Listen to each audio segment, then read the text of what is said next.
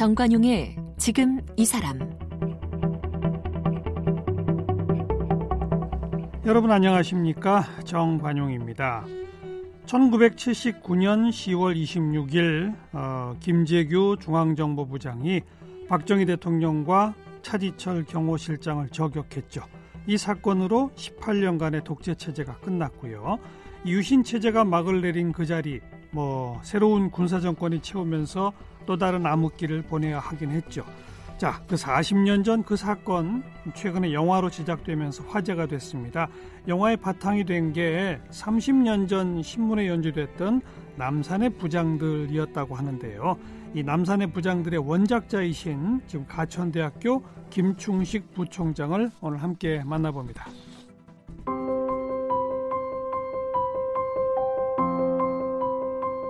김충식 부총장은 고려대학교에서 철학을 전공했고 일본 게이오대 대학원에서 미디어 전공으로 박사학위를 받았습니다. 1978년 동아일보 기자로 입사했습니다. 1985년 전북 1위 근처에 불시착한 중국 폭격기에 대한 기사를 썼는데요. 이 일로 당시 국가안전기획부에게 붙잡혀 고문을 당했습니다. 동아일보 기자로 재직 당시 1990년부터 2년 2개월 동안 매주 남산의 부장들을 연재했습니다. 남산의 부장들은 책으로도 출간돼 52만 부가 팔렸습니다. 이 책의 내용을 기반으로 영화 남산의 부장들이 제작됐습니다. 동아일보 퇴사 후 방송통신위원회 상임위원과 부위원장으로 활동했으며 가천대학교 신문방송학과 교수를 역임했습니다. 현재 가천대학교 특임 부총장입니다. 네, 남산의 부장들의 원작자죠. 김충식 부총장. 어서 오십시오. 안녕하십니까. 네. 1990년부터 2년 2개월 동안 연재가 됐어요? 네, 그렇습니다. 이게 뭐 언제부터 언제까지를 기록한 겁니까?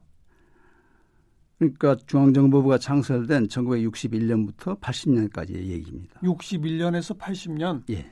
초대 국저 중앙정보부장이 김종필. JP였죠. 네. 그럼 그 시절부터 김재규 부장까지. 까지. 아니 어. 추가로 뭐 전두환 유학생 부장의 이름은 나옵니다. 어. 요 연재는 어떻게 시작하시게 된 겁니까?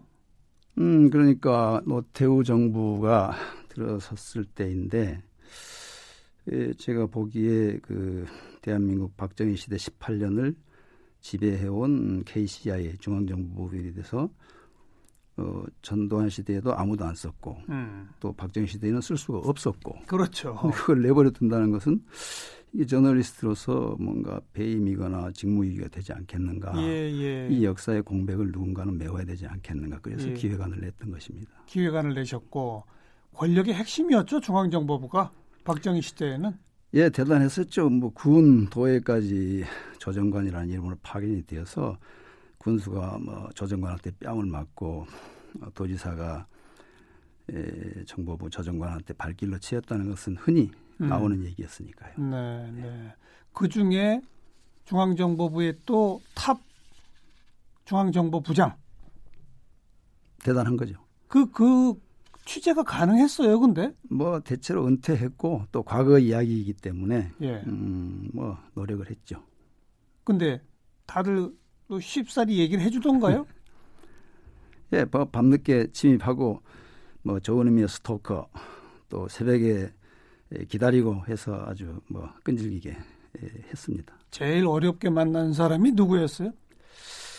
음, 뭐 결국 못 만난 분도 있지만요. 음. 그 김계원 부장을 만났을 때의 일이 참 좀 추억이 새롭습니다. 그 얘기 좀 해주세요. 아니 그분께서 전화를 예, 순번이 다가오기 때문에 드렸는데 한 4, 5개월 동안 피하시는 거예요. 음. 그뭐 동창회 갔다 뭐 교회에 가셨다 실제로 가셨는지도 모르지만 근데 끝내 안 만나주는 거예요. 그런 사이에 이제 그분을 쓸 순번이 다가오는데 어쨌든 예, 만나지 않고 쓰는 거는 뭐 나의 자존심상 허락하지 않아서 어떻게든 만나야 되겠는데 예. 길이 없는 거예요. 그래서 국리를 하는데 어느 날 어, 겨울이 되고 눈이 펑펑 쏟아지는 일요일 밤 10시쯤 아, 이 시간에 쳐들어가면 만날 수 있겠구나. 자택으로 예 일요일 밤 10시니까 예 파악이 음. 되어 있었어요. 그. 현대 아파트의 동호수는 그래서 갔죠. 가가지고 갔더니요. 어, 물론 안 열어줬죠. 근데 에, 뭐 소리를 좀 지르고 행패도 좀 부리고 하면서 음. 설득을 해서 어, 신문 기자로서 역사적인 좀 그 증언을 좀 드려야 되겠다. 내가 뭐 돈을 빌리러 온 것도 아니고 음흠. 또 무슨 취직부터 그런 것도 아니니 이야기를 좀 하는 게 좋지 않습니까? 라고 해서 새벽 1 시경에 문을 열어줘서 새벽 1 시에 그렇습니다. 밤 10시에 찾아가셨는데 그렇습니다. 어. 그래서 문을 열어서 서로 마음을 열고 어, 날이 밝을 때까지 긴 얘기를 많이 했습니다. 음. 그리고 그 직접 당사자인 중앙정보부장을 만나서 그 사람의 얘기를 듣는 것도 중요하지만 그 주변 취재 등등도 참 어려우셨을 것 같아요.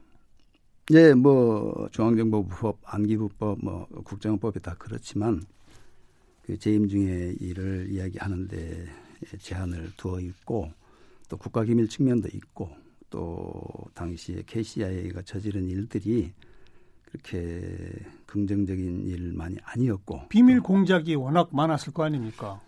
뭐 실제로 그 옛날 얘기긴 하지만 납치, 암살, 어. 미행, 도청, 밀수 어. 이러한 것들이 국가 공기관 조직에 의해서 어, 마피아처럼 저질러졌다는 것은 개탄스러운 일이죠. 예, 예. 근데 그런 얘기들을 술술술 털어놔요?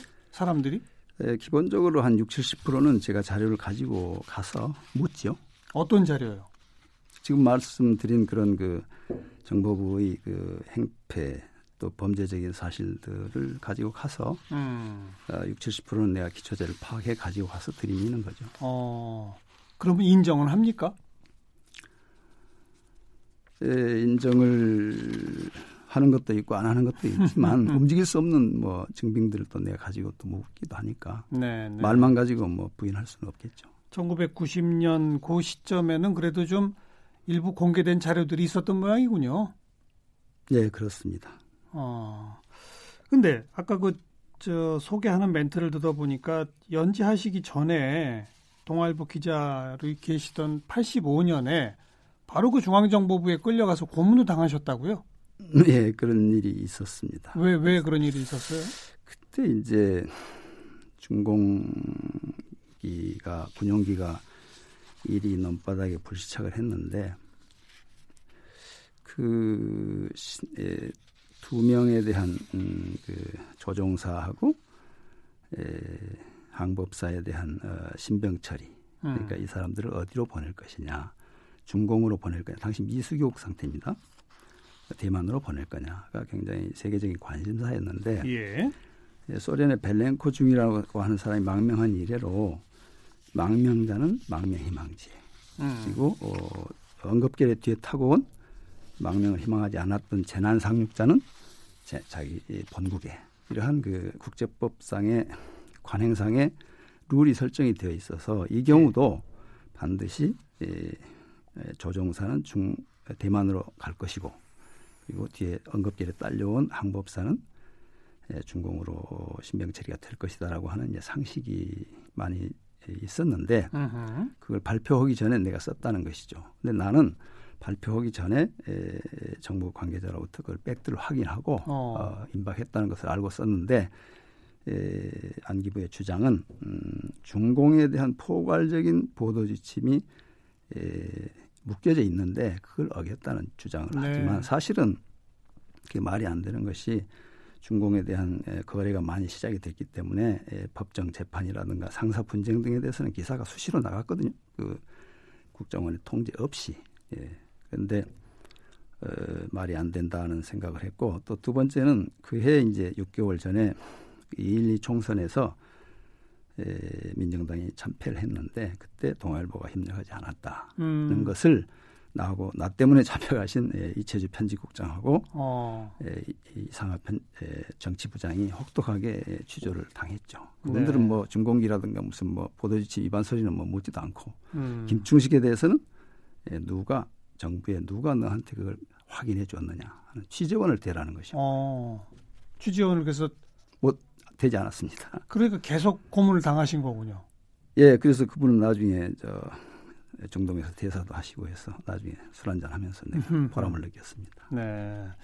어쩌면 그 그런 어떤 원한 같은 것이 남산의 부장들 연재의 한 동력이 됐던 거 아닙니까? 예, 전혀 그런 것은 아니고요. 예. 그건 아니에요. 다만 음, 그 안에서 야 8월 30일 경이었는데 이, 이 올림픽을 앞두고 국제화를 추구하고 어, 법치주의를 내걸고 헌법과 법률이 있는 서울 시내 한 복판에서 에, 이처럼 그 고문을 하고 정치부장, 편집국장 에, 기자를 이렇게 가혹행위를 하는 것이 과연 이게 문명사회에 있을 수 있는 일인가 예, 이러다가 예. 죽을 수도 있고 정신 이상이 될 수도 있겠다. 그렇다면 누구에게 누가 원망을 하는 것이냐. 음. 국가 권력이라는 게 이게 한번 광기에 젖어들면은 이러한 일이 벌어지는 것인데 이거는 언젠가 기록을 한 번 누군가가 남겨야 되지 않겠냐는 생각을 했지만 이 책을 쓴 동기하고는 음, 관계는 사실은 없습니다. 음.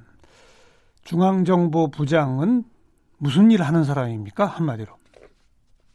어, 박정희 시대 18년을 기준으로 하면은 정권 보위 기구의 총수죠. 정권 보위 기구.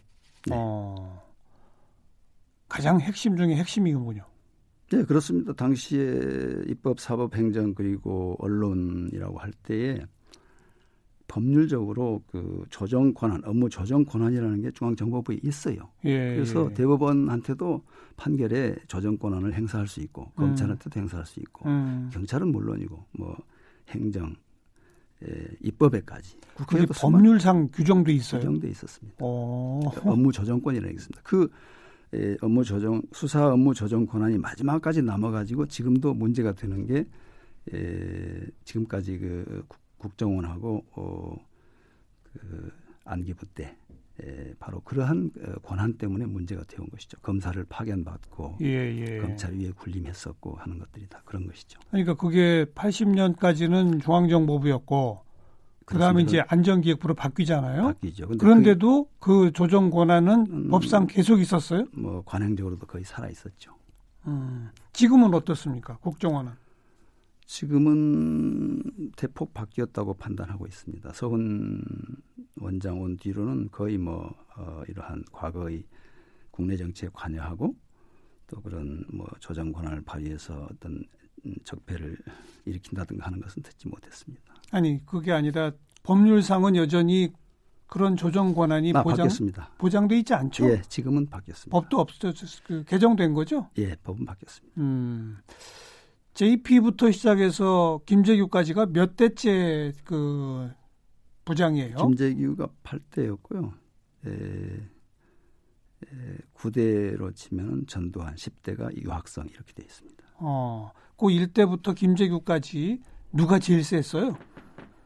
김형욱이 가장 셌던 것 같아요. 김형욱, 이후락 두 사람이. 김형욱, 이후락. 네. 어. 물론 뭐 행패도 심했지만. 네. 네.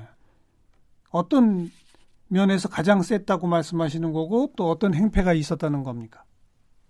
음, 뭐 지금 말씀드린 도청, 미행, 음, 납치, 밀수, 암살은 김재규 때 벌어진 거지만 뭐 그런 것들이 다 그 두 김영욱 이후락 부장 어. 때 생긴 일이죠. 김대중 어. 납치도 이후락 때 생겼고, 어, 어 김영욱 때의 그 물론 그때는 내션 빌딩 과정이니까 상당히 나라가 뭐 어수룩한 때 이제 그게 몇 년도죠? 그러니까 63년에서 어, 9년까지. 음, 굉장히 오래 했네요.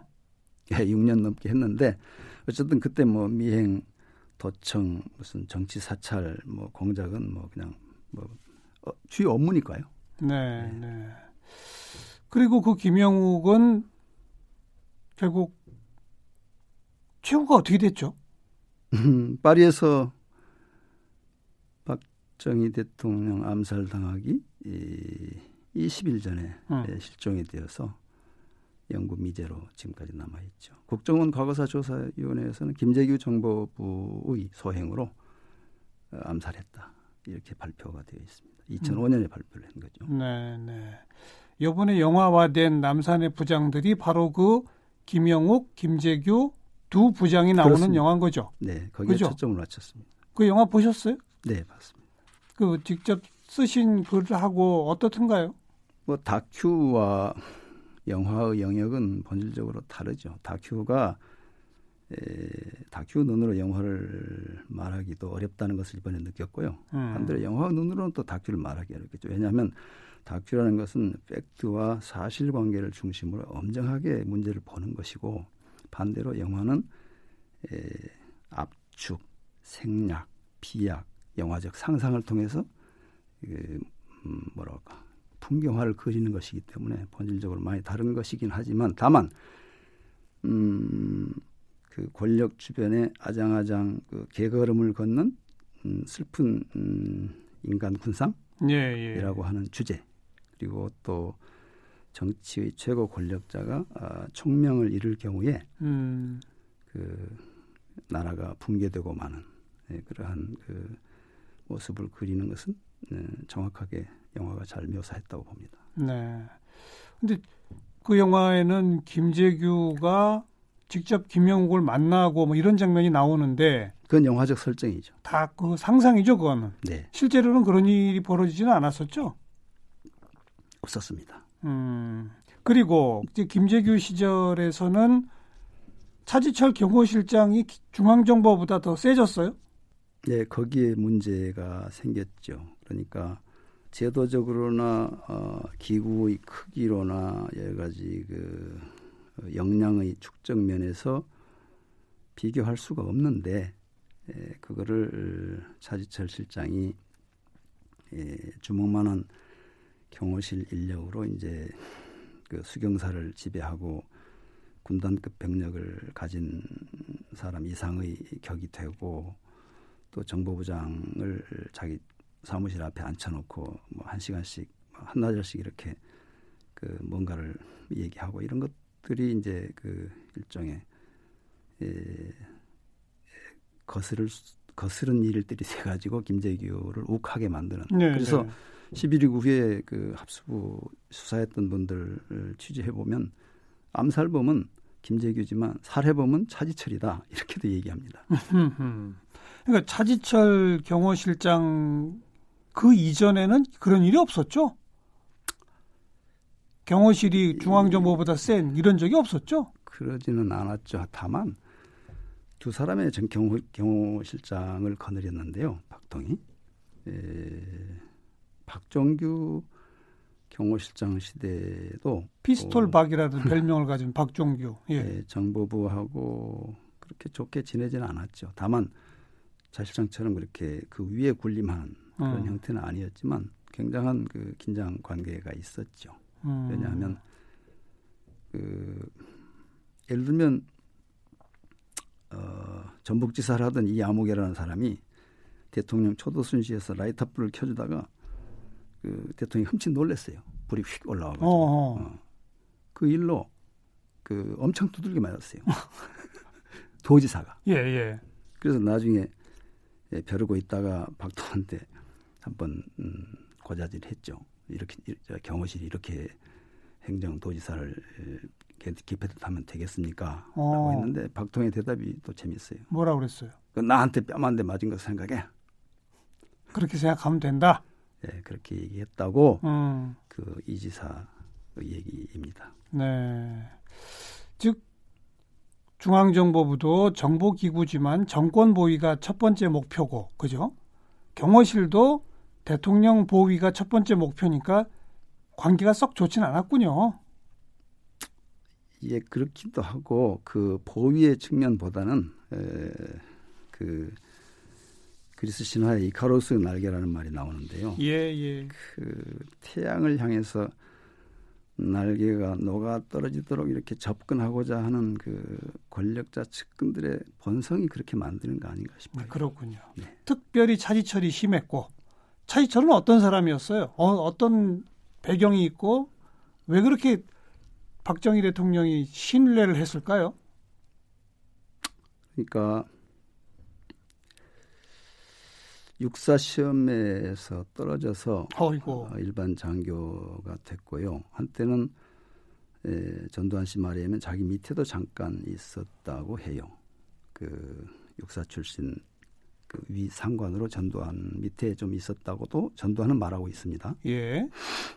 그런데 이제 에, 약간 좀 그 성경책은 열심히 끼고 다니는데 성경책 맞습니다. 독실한 기독교인으로 되어 있습니다. 어. 기도실도 어, 경호실 옆에 차려놨다는 얘기가 있어요. 예. 근데 식견과 어, 사려 면에서는 굉장히 좀 부족했던 것 아닌가. 음. 말하자면 경륜이 부족한 사람이 에, 힘을 너무 추구했다 그런 생각을 합니다. 음. 그런 것이 이제 국가적인 비극이고 또 그것을 간과하고 어, 총명을 잃은 상태에서 말년을 관리한 박 대통령도 좀 자업자득의 측면이 있다. 근데 박 대통령은 왜 특별히 그 차지철을 그렇게 총애했죠? 그 사람이 이제 돈하고 뭐 이런 사생활 면에서 좀 깨끗했다고 봅니다. 어. 예. 그리고 어뭐 돌격 부대 같은 충성 같은 것을 예, 권력자는 음, 특히 정치 정치 최고 권력자는 예, 뭐 원하는 대목이 있으니까 그런 점을 차지철만이 충족한다고 보았던 것이 아닌가. 음. 그러니까 그릇에 비해서 너무 큰 음, 애정을 쏟고 권력을 줬기 때문에 파탄이 난 것이다 이렇게 보고 있습니다. 음.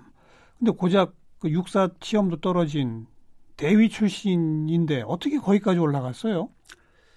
공수단 대위로서 5.16에 그 무기고 털어서 총기를 꺼내는 데 공을 세웠다고 되어 있습니다.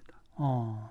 그리고 그 후에는 어떻게 됐어요? 행적이 국회로 보내서 국회의원이 됐죠. 국회의원. 다선 의원입니다. 외교분과위원장도 했고요. 음. 예, 차지철 시장 말년에는 2, 30명의 국회의원이 설설 기고 따라다녔습니다. 차지철 어, 계통에. 어. 지금도 그 이름들이 신문에 나옵니다만 사실은 그 사람들 책임도 있어요. 그 사람들이 그 11.6 열흘 전에 그 청와대 만찬에 유신 7주년 기념 성대한 만찬회에서 그 박 대통령한테 목숨을 다해서 각하를 보좌하겠습니다라고 말한 국회의원이 있어요. 음. 그래서 그로부터 열흘 뒤에 박통이 죽고 네.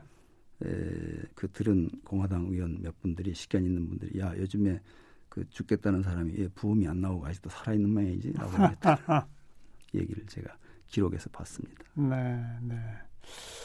차지철의 어떤 그 권력, 욕심도 대단했던 사람이죠. 그러니까. 예, 박통을 둘러싼 어, 총애를 중심으로 인해서 어, 뭐 자기의 그 삶의 가치를 느끼는 그런 대목이 있었던 거 아닌가 봅니다. 음.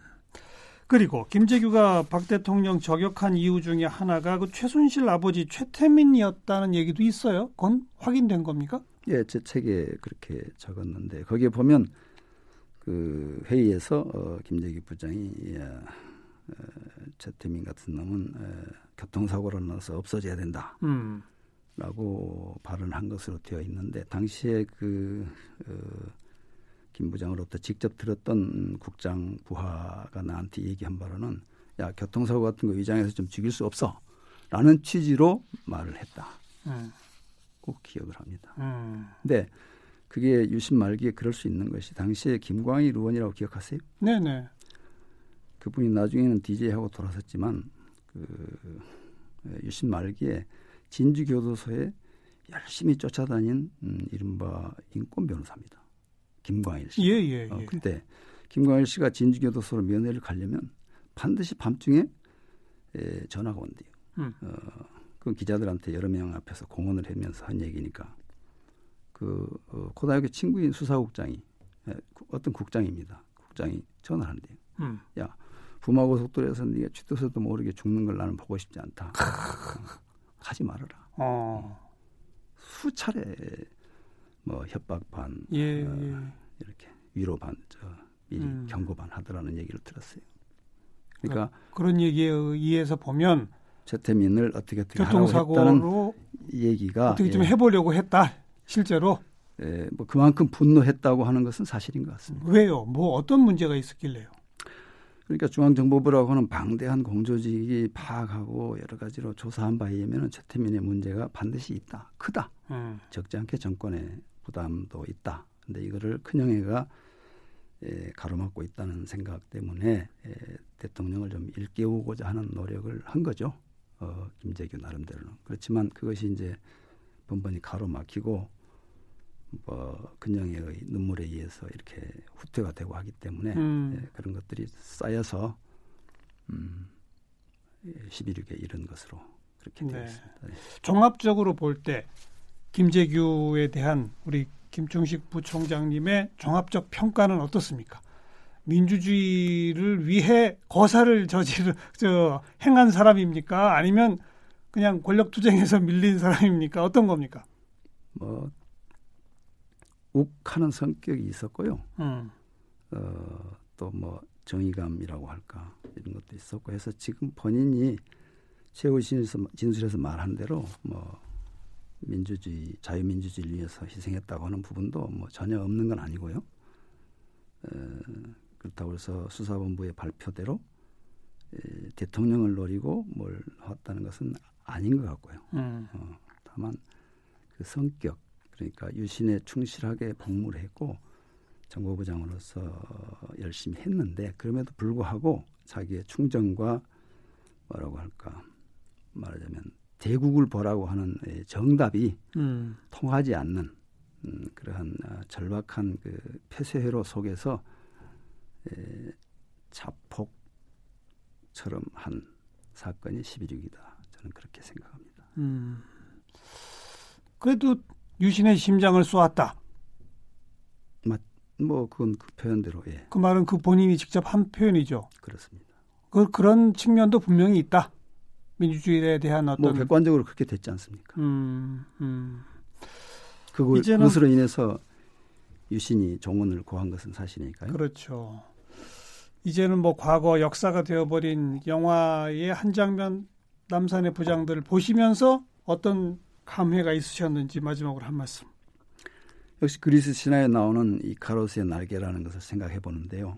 그, 그 권력자 주변에 그 뜨거워서 어, 불타 죽을지도 모르는 그리고 날개, 날개가 녹아서 추락할지도 모르는 것을 모르고 이렇게 끊임없이 불나방처럼 대시하는 군상은 음, 뭐 역사에 에, 옛날이나 지금이나 또 미래에나 여전히 나타날지도 모른다고 하는 그런 생각을 합니다. 알겠습니다.